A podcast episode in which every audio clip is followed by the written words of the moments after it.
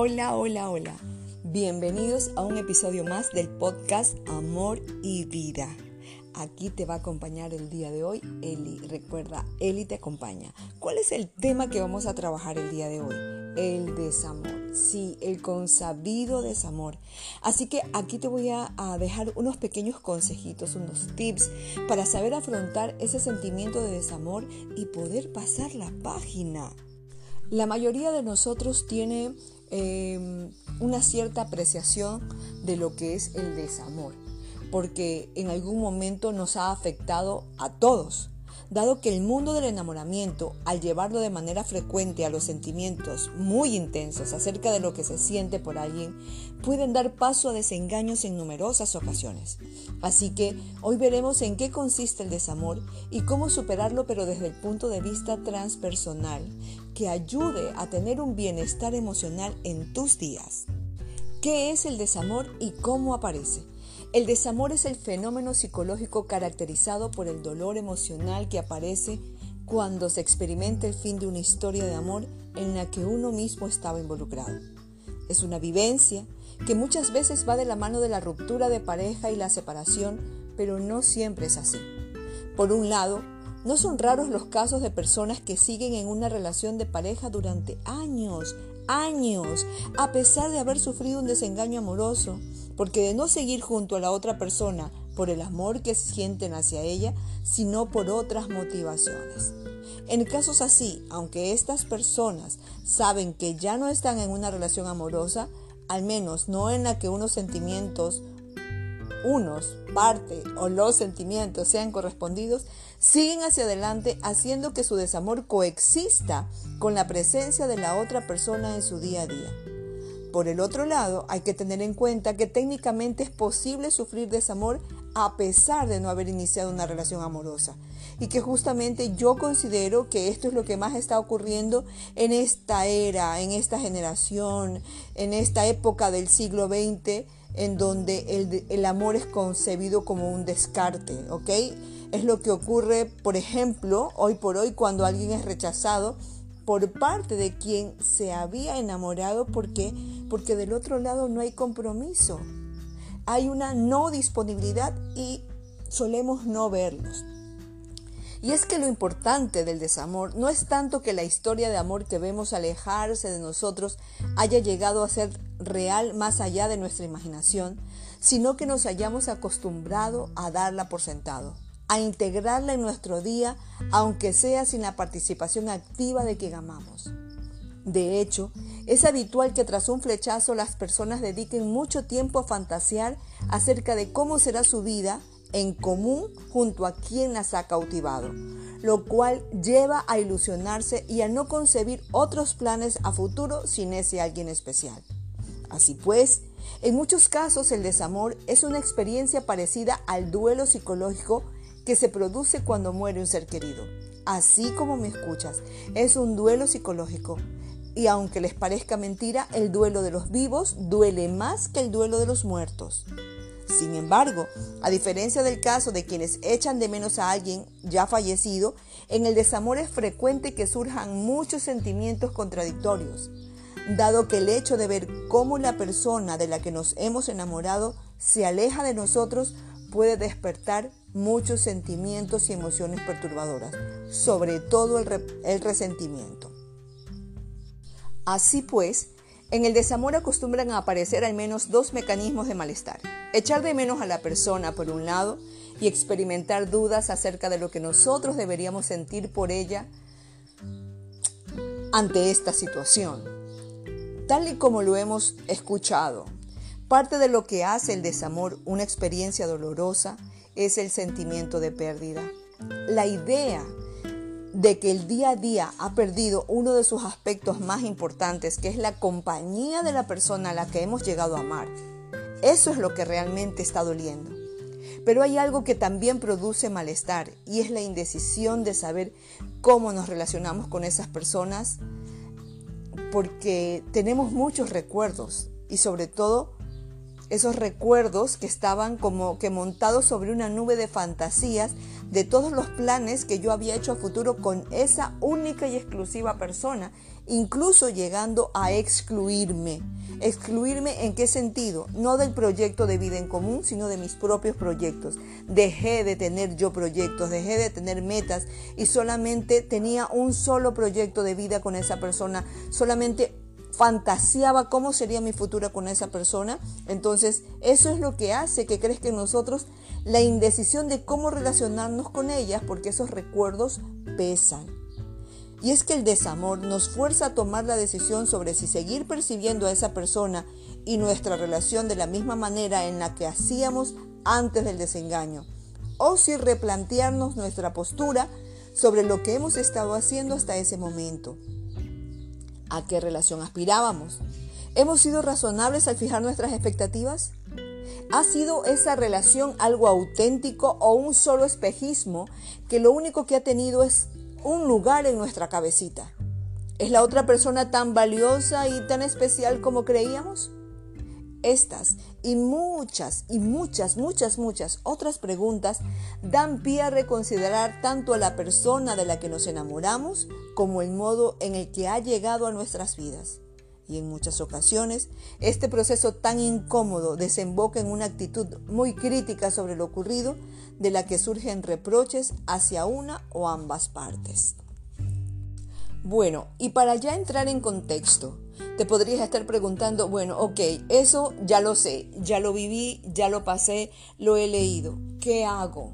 ¿Qué hago si estoy atravesando por eso de lo que tú me estás contando? ¿Qué hago si estoy atravesando por el desamor? Te voy a dar aquí unas pautas de cómo sobrellevar esta situación dolorosa. Primero, no lo bases todo en demonizar a la otra persona.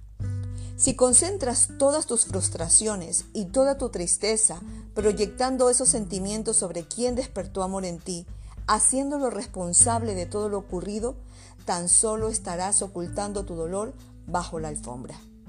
Dado que aprenderás a darle mucha importancia a esa persona, aprenderás a temer que aparezca otra persona en tu vida en cuestión de minutos o segundos y eso te va a hacer sentir mal de nuevo al hacer algo que no encaje con esa visión artificial y maniqueísta que te has creado de ella. Además, también despertará en ti una competitividad insana que te llevará a intentar ser mejor que ella para demostrar que has madurado más, lo cual es supremamente contradictorio. Otra cosa que podrías hacer es aprender a tolerar tus defectos al echar una vista atrás, al echar una miradita hacia qué era lo que tú hacías o qué era lo que tú repetías dentro de la relación. Yo jamás voy a olvidar lo que me dijo un gran maestro, Elizabeth, cuando el ser humano identifica dónde repite, la sanación y la reparación ocurren de inmediato. Entonces, cuando uno echa una miradita hacia dónde repite, hacia qué hizo, al rememorar situaciones pasadas, va a ser más fácil que nosotros detectemos cuáles han sido nuestros fallos o esos errores garrafales en el propio comportamiento entre los cuales quizás incluiríamos no haber detectado señales de que estábamos generando expectativas demasiado optimistas acerca de la relación que íbamos a tener con la otra persona. Es importante, escúchenme bien, es importante, es importante hacer un alto y detenerse a analizar hasta qué punto es constructivo y útil regodearse en la autocrítica por la autocrítica, en vez de asumir que nadie puede saberlo todo en cada momento y centrarnos en extraer una lección, lo cual nos lleva a la siguiente recomendación. Oriéntate siempre hacia el aprendizaje. ¿Has sufrido una experiencia de desamor? Ok. Duele, yo sé que duele. Pero, ¿qué has aprendido de esto?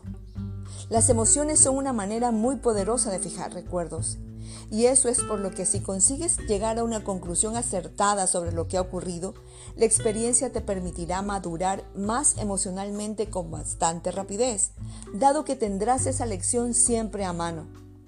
Eso sí, evita que te produzca un sesgo muy pesimista o te cerrará más puertas de, las que te abrirá. Plantéate el modo en el que esa vivencia te puede servir para ser más feliz. En conclusión, que ese aprendizaje sea la luz que te permita iluminar el camino que vas a transitar en tus próximas relaciones.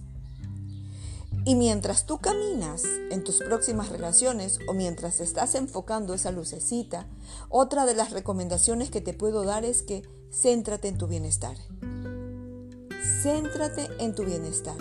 Deja esa narrativa interna que lo único que hace es que te mantengas en una copla quejumbrosa que ni cambia, ni mejora, ni resuelve nada. Si el amor, si el desamor ha surgido en parte por haber estado sujetos a una narrativa demasiado idealizada acerca de lo que era o iba a ser esa relación, es importante no caer otra vez en una trampa de ese tipo, pero quizás de, de una forma contraria, una perspectiva totalmente pesimista y desencantada. Lo que te haya pasado con una persona no significa que te vaya a pasar con todas. Recuerda que puedes pasar por la misma situación, pero tú jamás vas a ser la misma o el mismo de antes. A fin de cuentas, estas perspectivas que tienen a simplificar la realidad, ya sea hacia el optimismo o hacia el pesimismo, solo trabajan para ellas mismas, llevándonos a interpretar todo lo que nos pasa de una manera que valide esa manera de ver las cosas. No queremos ser esclavos de una filosofía de vida tan plana y totalizadora, ¿verdad? sino obtener una manera de percibir las cosas que tenga los matices necesarios como para darnos margen de maniobra y tener autonomía, asumiendo que no podemos acertar siempre ni saber todo lo que está pasando en nosotros y en nuestras relaciones. Y por último, que es una de las recomendaciones más sensatas que te puedo dar.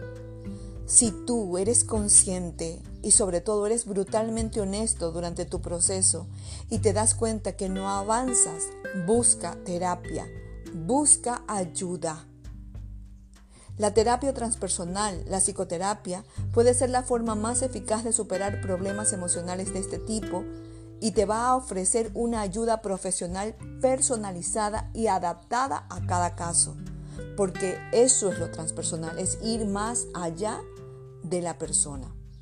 Y sea lo que sea que dure este proceso, simplemente acompáñate con conciencia, con la misma ternura que acoges el corazón de una persona que está triste, que está depresiva, que está ansiosa, que está angustiada o que está pasando por una situación difícil o desagradable, con esa misma ternura coge tu corazón. Ayúdate a transitar y ayúdate a caminar, porque el dolor por el que estás pasando se puede transformar, de hecho se va a transformar, pero no es algo que va a cambiar de la noche a la mañana. No es algo que yo voy a poder sustituirlo con algo o con alguien de forma inmediata para ocultar y tapar un dolor y no sentir. A lo mejor lo podrás lograr al principio, pero al final del día te vas a dar cuenta que lo único que estás haciendo es evitar el dolor. Pero evitar el dolor, alejarse del dolor, no significa acercarse a la felicidad. Y sobre todo, aprovecha también este tiempo como la panacea o como la oportunidad perfecta que te permita cultivar tu amor propio, que te permita trabajar en ti, que te permita conocerte a profundidad, donde empieces a aceptarte y desde ahí puedas incluir cambios maravillosos en tu vida. Recuerda que cuando una, una, una, una puerta se cierra, se abren mil ventanas. Y no es cliché, es una realidad. Pero hay que aprender a soltar, a dejar ir. Y soltar y dejar ir tampoco implica en que, ok, no me quiere, no me ama, perfecto, lo dejo de amar, lo dejo de querer. No. Soltar y dejar ir es que incluso aunque yo ame a esa persona, aunque yo quiera a esa persona, yo pueda ser consciente que hay un desamor de la otra parte. Que yo pueda ser consciente que no hay disponibilidad, que no hay compromiso de la otra parte y que yo tengo que poner a trabajar el amor propio en marcha. Y que yo necesito esa situación dejarla ir por amor en función del amor. Como un acto de amor hacia mí mismo porque reconozco que amar a la otra persona que no me ama, que está desvinculada, y me implica en mi vida autodestrucción. Eso es soltar y dejar ir. no significa olvidarme, porque eso no va a suceder. No significa que ya, hasta hoy día me dolió, porque no va a dejar de doler. El dolor se transforma y la única forma de que se transforme el dolor es poniéndole vida. Espero que te haya gustado el episodio del día de hoy. Recuerda que es algo por lo que creo que yo la mayoría de las personas lo hemos pasado. Es un momento muy duro, pero bueno, aquí está. Eli te acompaña, aquí estoy para acompañarte. Déjame tus comentarios, dime si tienes alguna otra pregunta y sobre todo qué te pareció este episodio y, si, y sobre qué otros temas quisieras que pueda compartir contigo en este podcast de amor y vida. Así que nos vemos hasta la próxima emisión. Que tengas un maravilloso día. Chao.